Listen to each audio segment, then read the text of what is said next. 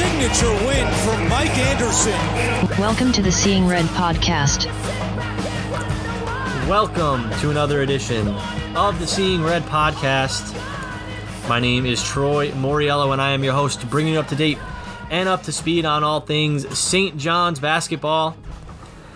And we come to you on this late Wednesday evening, early Thursday morning, as the Red Storm suffer their first loss of the season. They go on the road at Indiana and fall 76 to 74. The Red Storm trailed by double figures for a, a, good portion of the sec of the first half, uh, trailed by 12 at the halftime break. We're able to fight back in this game. We're able to tie the game uh, at multiple points in the second half. Eventually got a look, not really a very good look, which I'm sure we'll touch on in a little bit. Uh, not a very good look from Julian Champagnie to win the game uh, at the end of regulation, and it would not fall as his three pointer uh, was off the mark. Really missed everything but the backboard. Uh, despite his 32 points and seven rebounds, a phenomenal performance from Julian Champagnie. Uh, he could not put the Red Storm on his back enough to pull out the win in a hostile, hostile environment. Um, this game was really the first, you know, real test for the Red Storm this season. Their first two games, obviously Mississippi Valley State being the cupcake of all cupcakes, and then St. Peter's, while sure looks like it's good, they might be a good team in the MAAC, certainly not the level of competition that you're going to be seeing in the Big East all season long. Still, it was an impressive win. So this was really the first real test uh, for St. John's, and at least in the first half, really looked like they were going to fail that test big time uh, with how they came out of the gate. Led 3 0 early, and then I believe Indiana went on a 7 or 9 0 run and really never looked back. Indiana, like I said, held really a double digit lead for a majority of that first half. St. John's playing from behind early did really exactly what you don't want to do in these type of games in hostile environments with a crazy crowd like Assembly Hall is, and that's fall behind early, you know, let the crowd get into it let Indiana get some rhythm on offense, and more importantly, let Indiana really stonewall you on defense. The Red Storm had, what, a six minute scoring drought in that first half from about the 14 minute mark to the eight minute mark in the first half that really turned the tide of this game. And frankly, they were playing catch up uh, the rest of the way through in that first half, they they looked like a team that, you know, was pretty overwhelmed by the moment. Looked like a team that did not have much, if any, experience uh, playing in a hostile, crazy environment like Assembly Hall is.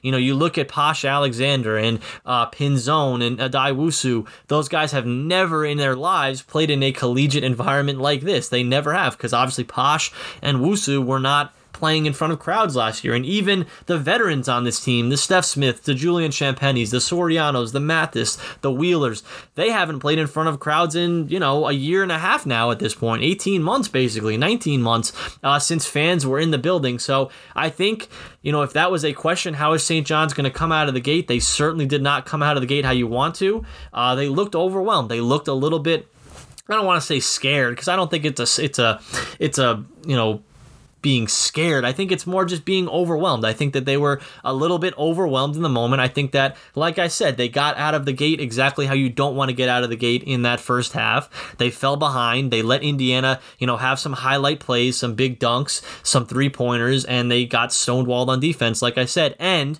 they had a lot of careless turnovers in that first half. The Red Storm only finished with 15 turnovers. They had nine in the first half. And how many of those turnovers? I believe Indiana had seven steals in the first half. They only finished the game with nine, which again tells you how this was really a, a tale of two halves here. Indiana had seven steals in the first half, and, and St. John's turned the ball over nine times. And how many of those turnovers led to just easy breakouts for Indiana, easy layups, easy dunks on the other end? Uh, it was ugly. Indiana really had no issue with the St. John's press in the first half. They scored 39 points, uh, like we mentioned. They shot the three ball well. They were really breaking the press easily. Uh, Trayce Jackson Davis, who was their star, really was able to get whatever he wanted the entire game, but more uh, more so in the first half than the second, where I believe he had 10 of his 18 points in the first half. Um, yeah, and it just you know you could not have scripted really a worse start a worst for really first 20 minutes to this game uh, for St. John's. Yet they only found themselves down by 12 at the half, and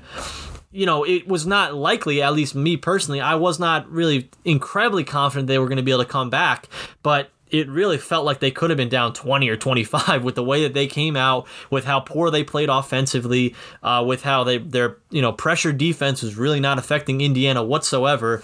Uh, they could have been down by a lot more in that first half, so to only be down 12 really felt like a win, to be honest. And they come out in the second half. They come out firing. Stef Smith uh, was phenomenal in the second half, and I guess I'll, I'll get to Stef really real quick here. You know, he was kind of quiet in his first couple of games. Maybe wasn't hitting the three ball as you would have expected, and even in this game, he did not shoot the three well. He only went one of five, but went five of eleven from the floor. So went four of six uh, from two point range in this game. Scored 16 points. Like I said, I don't have his splits here, but I know that he had double figures in the uh, in the second half alone. He really keyed that comeback along with Champagnie and his 32 points.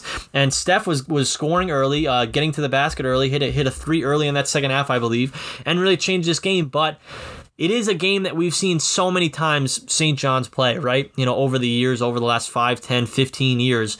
Uh, a road game like this, you know, falling behind early, uh, kind of clawing your way back in it, not necessarily getting getting run out of the gym, you know, hanging in there, getting that, you know, double digit lead down to single digits, you know, getting that lead down to five, but then never being able to break through. You know, we saw it. Uh, uh an example of that reminds me of last year, the Seton Hall game on the road, uh, where it just felt like that entire game was played between like a like a down by three and down by ten window. You know, a seven point window where St. John's was you know trailing from three and trailing to, uh, by ten. Just just kind of felt like that type of a game. They were able to tie the game a couple of times. They were able to get within three a couple of times, but it just felt like every single time that game was tied, St. John's could not get a stop. I mean, credit Indiana, right?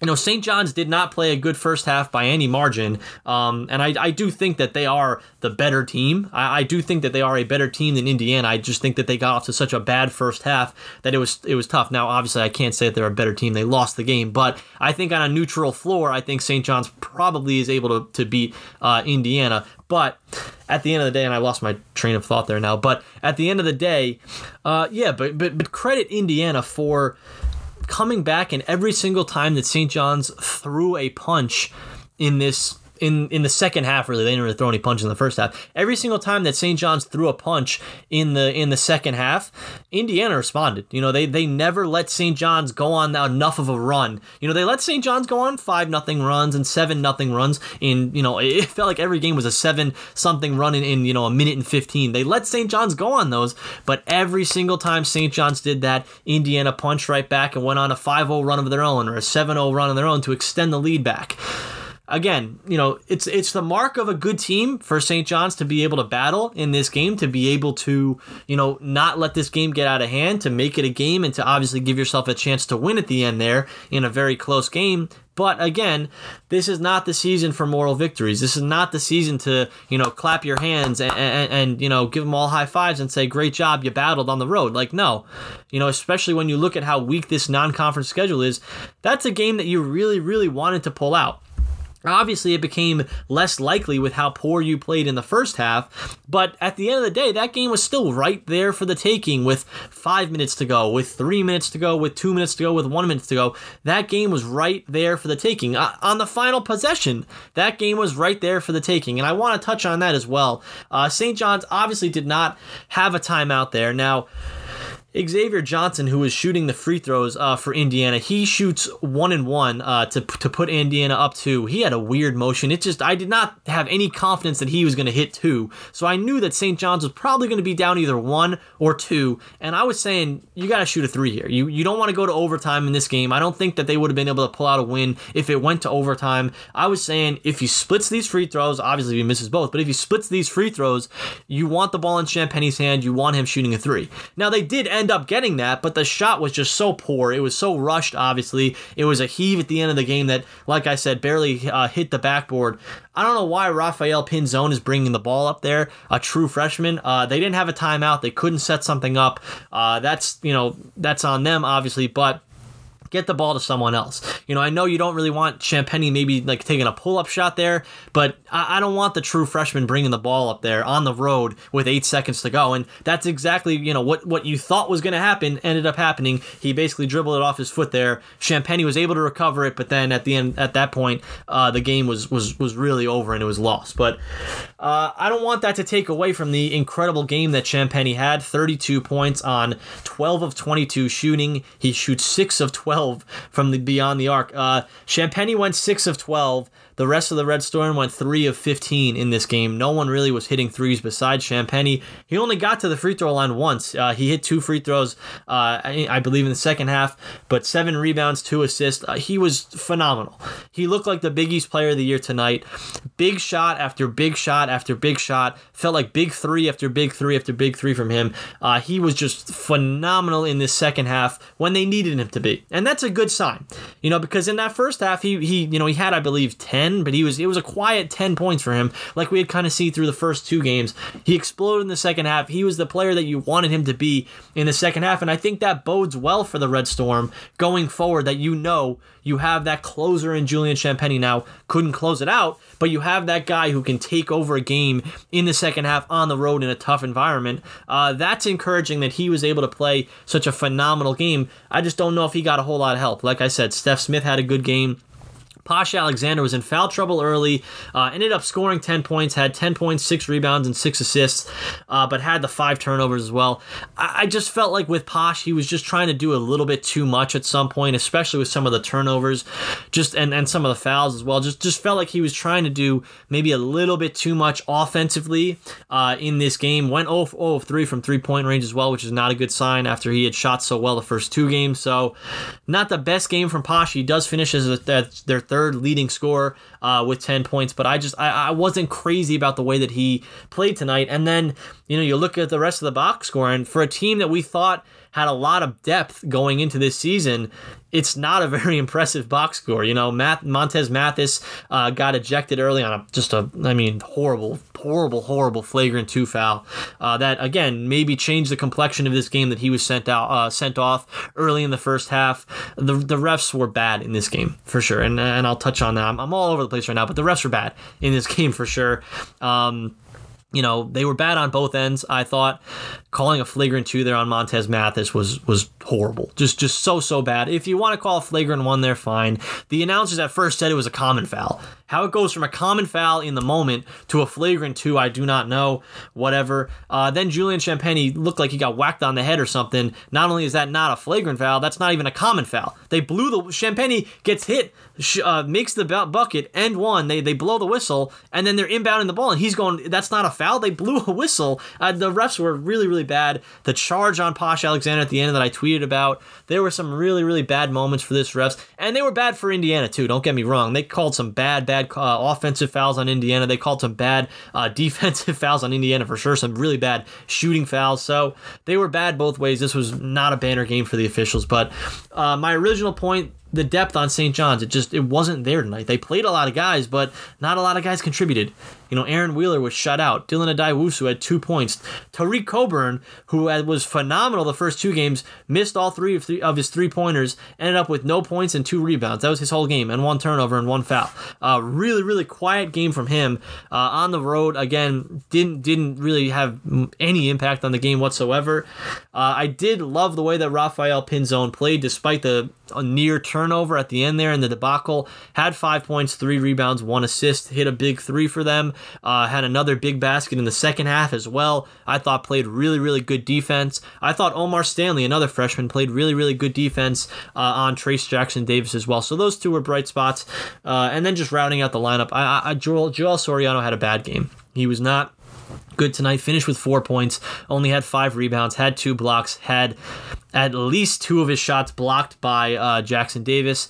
I thought he really didn't do a good job on Jackson Davis defensively. He really got beat up. Uh, had you know didn't really make much of an off impact offensively and on the glass as well. You know only grabbed five rebounds. He was their third leading rebounder. So not a great game for uh, Joel Soriano as well, but at the end of the day, you know, listen, this was a game that St. John's really, really, I thought needed to win to make this non conference schedule worthwhile. Uh, they don't get the win. They they play so poorly in the first half that again it would have been a lot to ask for a win, but you got to come out stronger in this in the first half. I think that's the lesson that this team is going to learn. You got to come out stronger. You got to come out with more intensity. Uh, you got to come out more poised. Really is, is the main thing on the road uh, when you're playing in an environment like that, and they're going to learn that in the Big East. You know, think of the place that they're going to have to play. You know, at Creighton, at Butler, at Villanova, at UConn. Those are tough, tough. At Marquette, those are tough places to play. Xavier as well. There's a lot of tough places to play uh, in the Big East this season. So you're going to have to come out poised. You know, you cannot lose your composure and lose your cool early like they did in this game,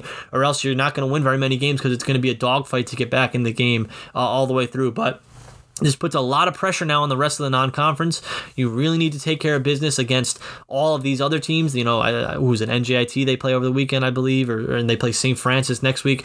Got to take care of business of all in all those games. You know, get back on track, win those games, and then you see what happens. You know, that's why I really wanted to win this game because it would have kind of turned Kansas into kind of a house money game, right? If if you already kind of had the signature win over Indiana, now you're kind of looking and you're saying if we can't beat Kansas, where's the signature win in this non-conference? And I don't know if there is one. But again, depending on how they play in the Big East, if they win 12 games in the Big East, if they win 13 games in the Big East, and they win, you know, 23 24 overall, uh, they'll be in the tournament regardless. So, not as, as big a factor, but for seeding purposes, maybe, you know, you really would have liked to get this game against an Indiana team that's probably going to be in the in the top uh, in the top 25 or so. But if this was a measuring stick for St. John's, I, I do think that they passed the test. You know, they didn't win the game, but they went on the road. They played a tight game. They they showed that they belonged, I guess. At, you know, with uh, a team that is prop could be a top 25 team, uh, you know, next Monday. So give them credit. I give them credit for that. Do I give them credit, you know, for the game overall? No, they they hung around for sure, but there's no moral victories this season. I feel like I'm contradicting myself now, so I'm just gonna stop and uh, I'm gonna welcome on Jay Jay Dimaio now. Uh, he's come on for the last what three or four years on this podcast. He's gonna make his season debut to uh, help break down the Red Storm against uh, Indiana, the loss tonight. So hope you guys enjoy. All right, I'm now joined by Jay Dimaio. He's a contributor to Johnny Nation, Johnny Nation SJU, and a new contributor to Daily Dose of Hoops. Jay, how's it going tonight? It's going good, Troy. Thanks for having me on. How's it going? Uh, it's going well. Obviously, we got a lot to, to digest here. Uh, we both said that we're kind of drained after that after that loss for the Red Storm. Uh, I mean, just give me your your overall takeaways from this game. You know, we were saying it's it's hard to give you know a moral victory or anything like that, but you know your overall takeaways on on this this loss for St. John's. Yeah, it was a tough loss. Um, you go into a place that's incredibly hard to play against the best team you've faced so far in the non-conference. Uh, ultimately, the slow start is what killed them. They worked their way back, but you know, there's not too many games you're going to go on the road one of the toughest venues in college basketball, and you're going to start down 14 and with one of your best defensive player out of the game, you're not going to win too many of those games. And I credit them for battling back. Julian was a star tonight, um, but uh, definitely, definitely a tough loss and another uh, skin peeling way to end a game. Mm-hmm. Just being so close and just just kind of sputters out of control at the end, and we have a bad taste in our mouths. Yeah. Well, all right. I'll, I'll let you pick the direction that we go here. Do you want to do the the positives or the negatives first? Uh, let's do the negatives first. All right, let's do the negatives. Okay, so I mean, let's start with the first half. That was an abomination. Uh, we we honestly looked like points of that first half we didn't belong on the floor with them, which is obviously not true. But that's the way that it looked. Well, we had to have a six minute scoring drought. Uh, the half court offense was just brutal. We weren't getting out in transition, turning the ball over. So many careless turnovers. You know, what like what do you think went wrong? What was the number one thing that went wrong in that first half where we fell down by like you said 14 points? Honestly, I think um, this was something new to a lot of guys. This was something new to Julian, uh, not Julian, to Posh, to, mm-hmm. to Dylan, mm-hmm. um, to Pinzon, and to be in an environment like that. You know, you've had the comfort of Carnesecca the first two games, and then all of last season you're playing in empty arenas left and right, and then now, you know, for Posh and for Posh, and then it might as well have been, you know, like you're a freshman again. You're mm-hmm. 17,000 fans roaring on you, and you you're playing a decent team. So the the slow start didn't really surprise me. What really kind of was what I took away out of this was I was kind of let down about how bad Aaron Wheeler and Tareq Mhm. Coburn played, uh, Mhm. especially Coburn, who was a star so Mhm. far through the first two games. He just couldn't get it going tonight. hmm And I hope it doesn't become a theme where if he doesn't get his first couple of threes to go into the hoop, he lets it kind of dictate the rest of his game. But um, Aaron Wheeler kind of looked out of sorts, and that's a that is an arena he's played at. Um, hmm he couldn't get it going offensively or defensively, really. Um, Joel Soriano couldn't defend Trey Jackson Davis, just Yeah. didn't have an answer. hmm He was in foul trouble all night, and just um, it wasn't a good night for some of the newcomers. But um, yeah, that's kind of where you could look to to start for the negatives. Mm-hmm. And, and and I just I feel like the the bigs in general. I thought Stanley had a, a decent game. He didn't score, but I thought he did have an impact on the defensive end. He had the two blocks. He had two steals. But like you said, Soriano was just not his on his game tonight. Four points, five rebounds. Aaron Wheeler as well didn't score. It, it just feels like our bigs got kind of pushed around a little bit. Maybe not necessarily on the glass. Uh, if you look at the rebounding, it was actually even. But just in terms of like Jackson Davis, felt like he was getting anything that he wants. I, I don't know if, if Jackson Davis, I haven't seen him play a ton. I don't know if he can dribble with his right hand. Like they didn't force him to go right at all in this game. It just felt like our bigs were so disappointing tonight on the offensive end, but really on the defensive end, they just they didn't feel like they they you know put up much of a fight against the guy like Trayce Jackson Davis. No, and you knew coming into it, um, he was probably going to get his and Yeah. hope to limit it as much as possible. But um, I think he made his presence felt offensively, and I think guys were kind of scared to, you know, go at him a little bit. Mhm. Um, there was just no way, and um, he's probably the X factor for Indiana. You know, you take him off the floor, I'm not sure they win that game, even Mhm. though they're the home team. But he was just a little too much. Uh, St. John's can handle, and look, he's probably going to be a pro next year, possibly NBA. Who knows? Um, Sorian, that's a tough first real test for Soriano. You know, coming up from Fordham, hmm so regarding someone like him and Yeah. the new system he's in. So it is what it is. You just got to hope um, that can get the guys right for the next time they face someone like that, i.e., uh, Nate Watson. Hmm Yeah, Nate Watson's going to be a big one. Uh, another negative. I mean, I feel like I'm being maybe a little bit harsh because his stat line ended up looking really, really good. Uh, Posh Alexander finishes with 10, 6, and 6. I just feel like at points of this game, he had the five turnovers and he had the two fouls early. I just feel like he was doing a little bit too much. Do you agree with that? I, I just I feel like he was maybe trying to do too much on the offensive end. Yeah, I thought he was pressing a bit in the first half, and that kind of led to the foul trouble. And when you take the motor of the team out early in the Mhm. first half, um, that's probably a big reason of why we fell back in that deficit. But he definitely turned it on late. He he was ice.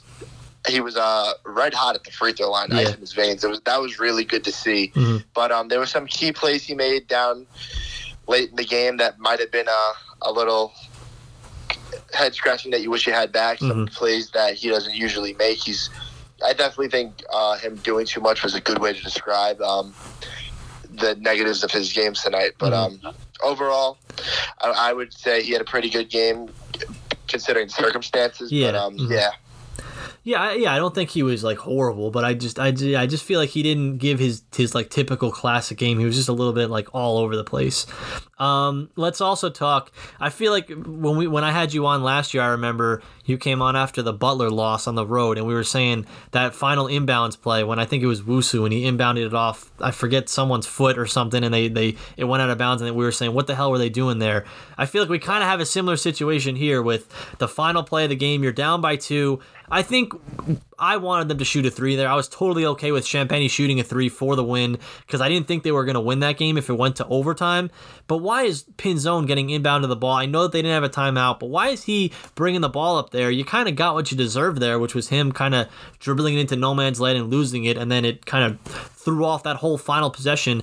Uh, what would you have done there? I mean, in terms of where you, would you have gone for a two? Would you have gone for a three? Uh, did you like the decision to have Pinzon bringing the ball up there? yeah, like you said, not having a timeout there definitely worked at Indiana, Indiana's advantage way more than ours. Mhm. Um, bringing the ball up the court, eight seconds left in that environment, not easy task. Um, I think if I had to go my way, I probably would have had Posh take up the ball. You know, that's uh, a guy who's been there before. It's a guy who you have trust in. You know, Mhm. that's a big, a big assignment you're asking Yeah. a true freshman playing in his first road game to do. Mhm. And while Pinzon did overall have a solid game, you know, Mhm. I just think you got to pick and choose your spots a little better there. Mhm. Maybe the reasoning uh, Coach Anderson did that was because maybe if he saw that Julian wasn't open for anything and you figured they'd probably be covering him, him hard, you could have Posh as another scoring option. Mhm. Maybe that's something they would have done. Um, in terms of if I would have went for a two or a three, I'm probably just going with what the best shot is. Whoever's open. If it's Mhm. open for a two and you can push it to overtime, take it. If it's a three with Julian or whoever, if they're open, take it. Um, but yeah, that's kind of my thoughts on that. But overall, yeah, I'm probably taking a guy who I know can handle the rock there in that Yeah. situation. and maybe I am being a little bit, you know, too, I guess, harsh. You know, I mean, maybe you do get a two there. You go into overtime. You would have all the momentum, obviously, if you score at the end there, and you do have Champagnie, who was on his, who would have been on his way to probably a forty-point game at that point. So, I mean, maybe if it did go to OT, they would have been able to tie that. But I was just like, you know, have Posh bring the ball up there. Uh, you know, if, if Champagnie's open, get him the ball and get and get hit. You know, have the ball in his hands for the game tying or game winning shot. And if that doesn't work out, like you said, I want Posh shooting the ball there because I know he can create his own shot and he can make kind of those like circus crazy shots that we've seen.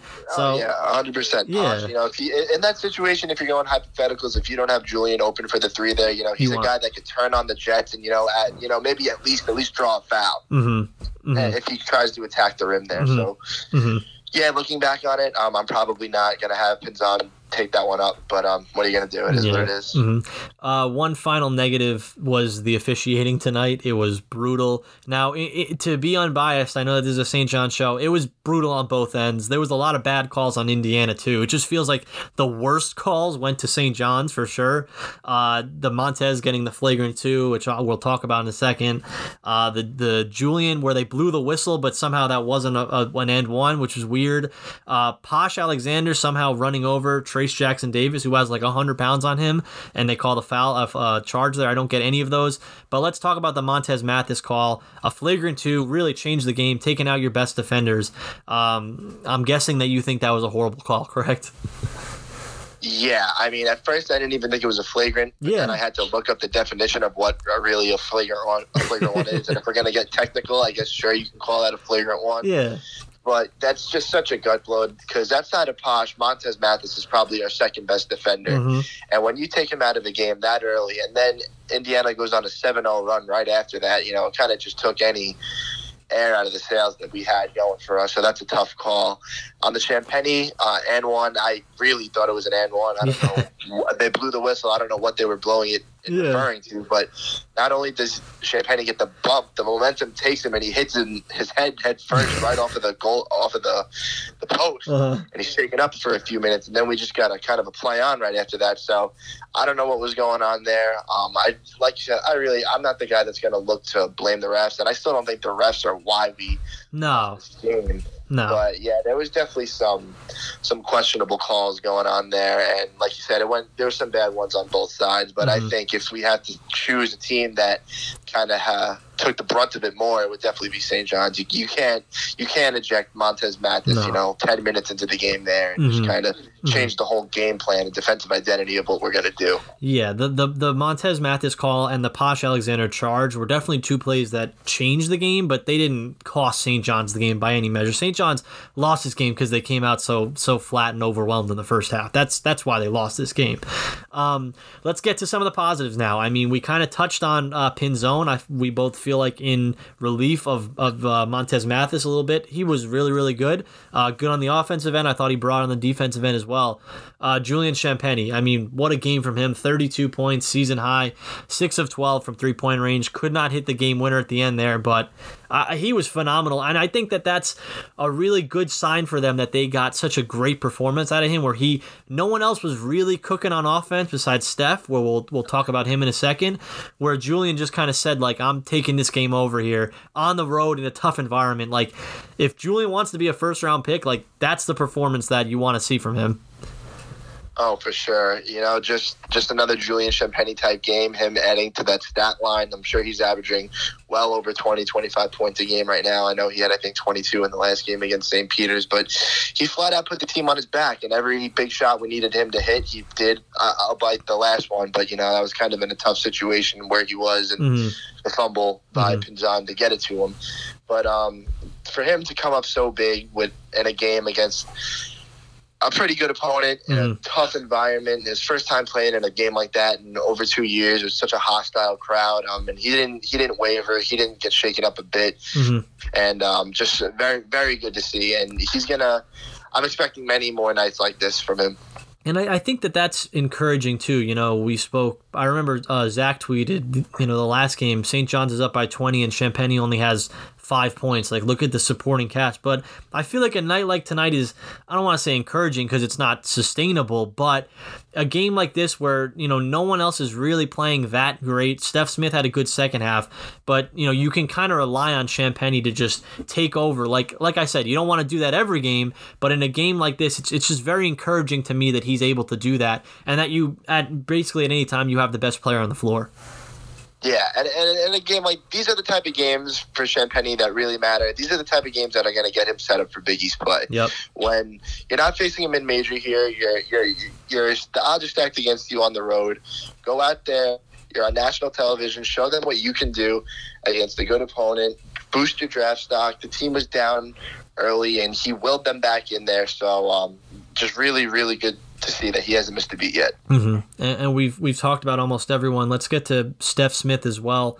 Uh, 16 points for him. Uh, had a bunch of points in the second half. Really kind of keyed that second half comeback uh, with a bunch of points early in the second half. Uh, I thought that he really showed something. You know, he was kind of quiet the first two games. Really showed something there on the road. You know, very impressed with the way that he was able to kind of be that you know Robin to to Champagnie's Batman tonight. What'd you think of him? Yeah, uh, I thought he was going to kind of be more of a role that Tareq Coburn has, kind of a guy, Yeah. can, you know, spot up and shoot threes, and he didn't really have that going for him tonight. hmm It was good to see him adjust. I think he did well on the outside in terms of pump faking his guys to bite. He was able to go in and attack the lane and get some easy baskets. hmm Um, obviously, there was some uh, off the court drama with him yep. and Trayce Ja- Jackson Davis, so I'm sure that was definitely on his mind. You know, the crowd sure as hell let him know about it, and he, every time they did, he didn't. I don't think he missed a free throw, so he wasn't Yeah. letting any of that get in his head. Um, I'm definitely going to be looking to him. I think um, when you think of all the threats we have in terms of scoring, you know, you Champagnie, Posh. Um, Coburn, you know, he's another X factor. If they can get some decent minutes and some decent uh, production out of him, I think he can really just give another boost and an added level to this team that um, they don't know they have right now. So it was definitely good to see him coming up from a mid major, playing in a very tough environment again. Um, so uh, hopefully, this is a performance he can use to up his performances from here on out, Mhm. just to kind of get him going a bit and give him Mhm. some self confidence.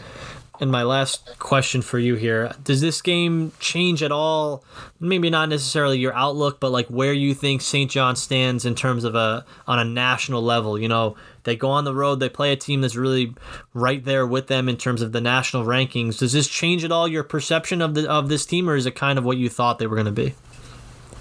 Um, I didn't really go into this game, you know, expecting win. I thought they definitely could. I wasn't expecting it just because, you know, it's just such, it's such a tough place to play. Mhm, And this mhm. is this is a decent Indiana team that has an All American on it. Mhm. So you know, going up there to, to get, and just saying you're going to get a win is no easy task. Um, I think if they were able to pull it out, you know, it would give them some breathing room, and they would have a resume win heading Yeah. into conference play, whether they beat Kansas or not. But Mhm. now there's not much more pressure on that Kansas game. Mhm. So if I have a little gripe, it would be with the coaching staff that they couldn't get any other, you know, top tier kind of resume games in terms of co- power conference opponents outside of Indiana and Kansas. Mhm. Because uh, I think any opportunity you can to, you know, just build that resume, you, you can. But now, like I said, just the, that Kansas game is just so much more important. Mhm. Mhm. And I think I'd be having a lot different stance at this team. You know, took the beat down they were getting in the first half, but you know, seeing the way they were resilient and answered back, you know, I still have full confidence in this team, and I still think they're going to be there in March. But yeah, like I said, just it would have been a really, really solid win if they Yeah. can get that, and you know, give give them some breathing room before um, they gear up for Big East play. hmm And, and it's it's like you mentioned, you know, it's it's why you play these type of games, these crazy, you know, heavyweight non-conference games because it prepares you for Big East play. It prepares you for you know Creighton and Xavier on the road and Butler on the road, Seton Hall. You know, playing in those tough places to play. That's encouraging that they were able to hang in there. I, I just I think that this is going to be you know it's a nice building block for sure. It's a game in November. It's not going to you know be the end of your season. You got four months left in the season, um, but I, I think that this this could end up being good for them if they are able to learn from it. They get that experience playing on the road in a tough environment. Yeah, definitely. You'd like to see, you know, maybe they can a game like this. You could take away how to. Okay, next time we're in a, a exactly. crunch time possession and we're down two or 3 let mm-hmm. let's let's come up with a way that we can get that basket. Um, if we're going up and we have one of our guys in foul trouble early and he's out of the game, let's how do we work around that? You know, where we don't have to be so reliant on just Julian to you know carry the load. Mm-hmm. Maybe we can get those points distributed in other areas, and just to, you know, as this game probably presented as as much adversity on a road game as they'll face all season. Yep. Mm-hmm. So mm-hmm. you, you, look at it and say, hopefully this is a, a, building block, and they could just get as much info from this as possible, and you know apply it to the next road game that, or a next tough game they have, and you know get a win out of that. Mm-hmm. Absolutely. Hopefully they're able to build off of it and. Uh, you know, build build off of that going into Big East play. We will definitely be talking to you uh, going forward, maybe later in this non-conference schedule or certainly in Big East play.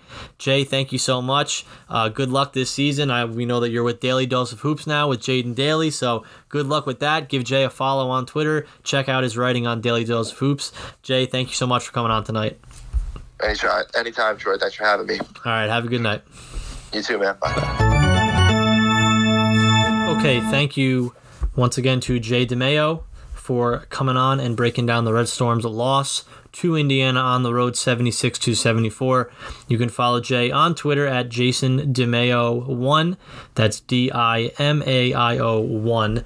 Uh, he's a contributor, like we said, to Johnny Nation SJU and a new contributor to Daily Dose of Hoops. Uh, he was at Iona, uh, friend of St. John's, Iona, right? Uh, the Iona game last night where they played Hofstra and they won. Uh, so you can check out his coverage of that game and uh, his coverage all along the way of all of the local teams with Jaden Daly over there at Daily Dose of Hoops. yeah, just to wrap up this episode, thank you everyone for listening. Feel like we really touched on just about everything you know, it's a it's a frustrating loss for sure. It's a game that you really, uh, you know, you went in kind of varying levels of confidence for sure. I, I thought that they could win it. Did I think that they were going to win it? Uh, I was a little hesitant on that.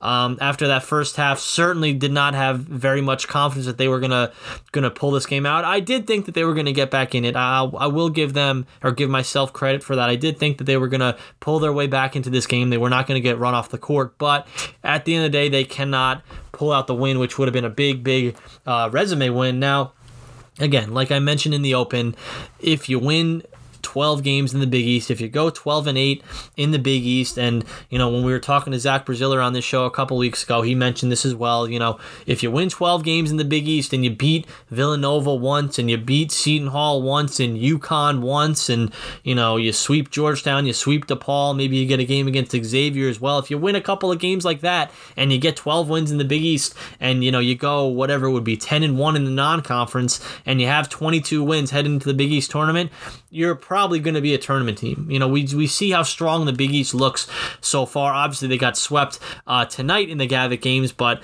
Seton Hall over Michigan on the road, uh, Providence over Wisconsin on the road. You got Marquette with a big win over Illinois. Obviously, Illinois was missing Kofi Cockburn, but still, big win for Marquette over Illinois. The Big East looks like it's going to be an absolute, excuse me, an absolute powerhouse this season, um, which again makes it tough because you're going to be playing in a lot of tough games like this. You got to start winning these games for sure. But if you do win those games, as we think St. John's will, uh, you know you're going to give yourself a good chance to get in the tournament. Regardless, uh, this game is not the be all end all of your season. It's November. It's now November 18th. This game was played on November 17th. A lot of season left. There's what 25 you know 28 games left in the season whatever it is a lot of games left to play um, get back on track, take care of business in the non conference. You really can't lose any of these bye games that you have. You got to beat Pittsburgh for sure. Um, and more importantly, before that, in about two weeks, you got to give Kansas a game. You know, I think that the Kansas game would have been kind of house money if you were able to win this one. Uh, now it becomes a game that, you know, maybe has a little bit more importance. Do I think that they will win that game? Absolutely not. I think Kansas is they're what are they third right now in the country? They're a top five team. They're going to be a top five team. They're going to be a Final Four contender. It's going to be really really tough to pull that game out. Um, but in terms of a measuring stick game tonight, I, I do think that they measured up to what we thought that they are right now. Right? We we think right now that St. John's is a top 40 to 45 team in the nation. You know, maybe being a little generous, top 30 to 35, whatever.